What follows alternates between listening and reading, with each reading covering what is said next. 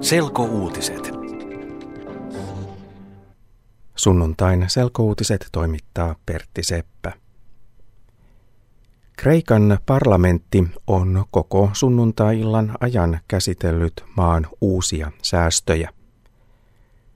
Parlamentti pääsee äänestämään asiasta vasta myöhään sunnuntai-iltana. Kreikan hallitus on jo hyväksynyt säästöt. Kreikka aikoo säästää rahaa esimerkiksi lopettamalla työpaikkoja. Kreikka aikoo lopettaa 15 000 julkisen alan työpaikkaa, joita ovat esimerkiksi valtion työpaikat.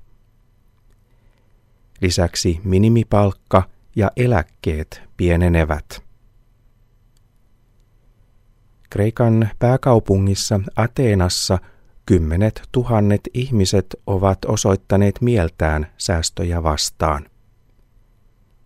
Viime päivinä kreikkalaiset ovat olleet myös lakossa, koska he vastustavat säästöjä.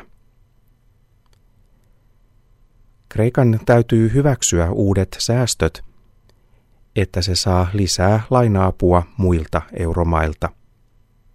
Säästöt ovat ehto uudelle lainalle.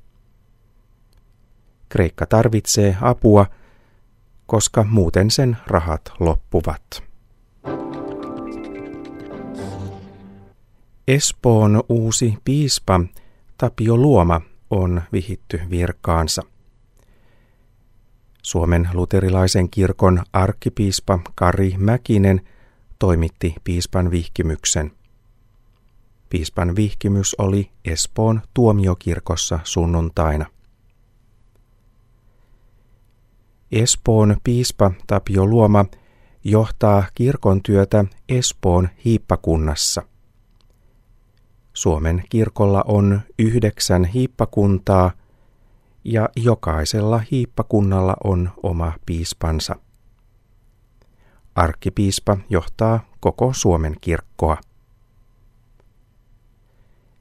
Espoon uusi piispa Tapio Luoma on 49-vuotias. Hän oli aikaisemmin Seinäjoen kirkkoherra. Laulaja Whitney Houston on kuollut.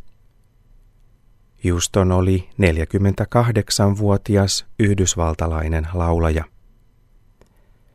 Hän kuoli lauantaina loistohotellissa Kaliforniassa. Whitney Houston oli yksi laulajista – jotka tunnettiin ympäri maailman. Hänen uransa parhaat vuodet olivat 1980 ja 1990-luvuilla. Myöhemmin hän kärsi huumeongelmista. Whitney Houston sai uransa aikana satoja palkintoja. Hän oli myös yksi niistä laulajista – joiden levyjä myytiin maailmalla paljon. Vielä ei tiedetä, mikä oli syy Houstonin kuolemaan.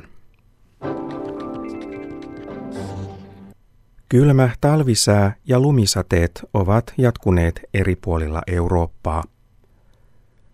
Kosovossa ainakin yhdeksän ihmistä on kuollut lumivyöryssä.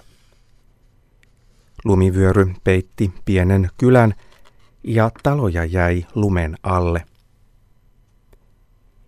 Lumen alta pelastettiin hengissä viisivuotias tyttö.